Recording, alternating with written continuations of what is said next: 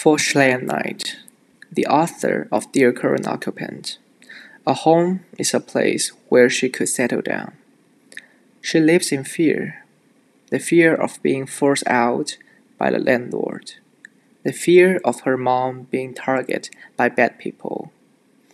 She wants a place to give her safety, and she wants a place where she could protect her mom. Also, she would like to have a place where it could make her happy. If a place could fulfill all or most of the requirements, she would call it her home.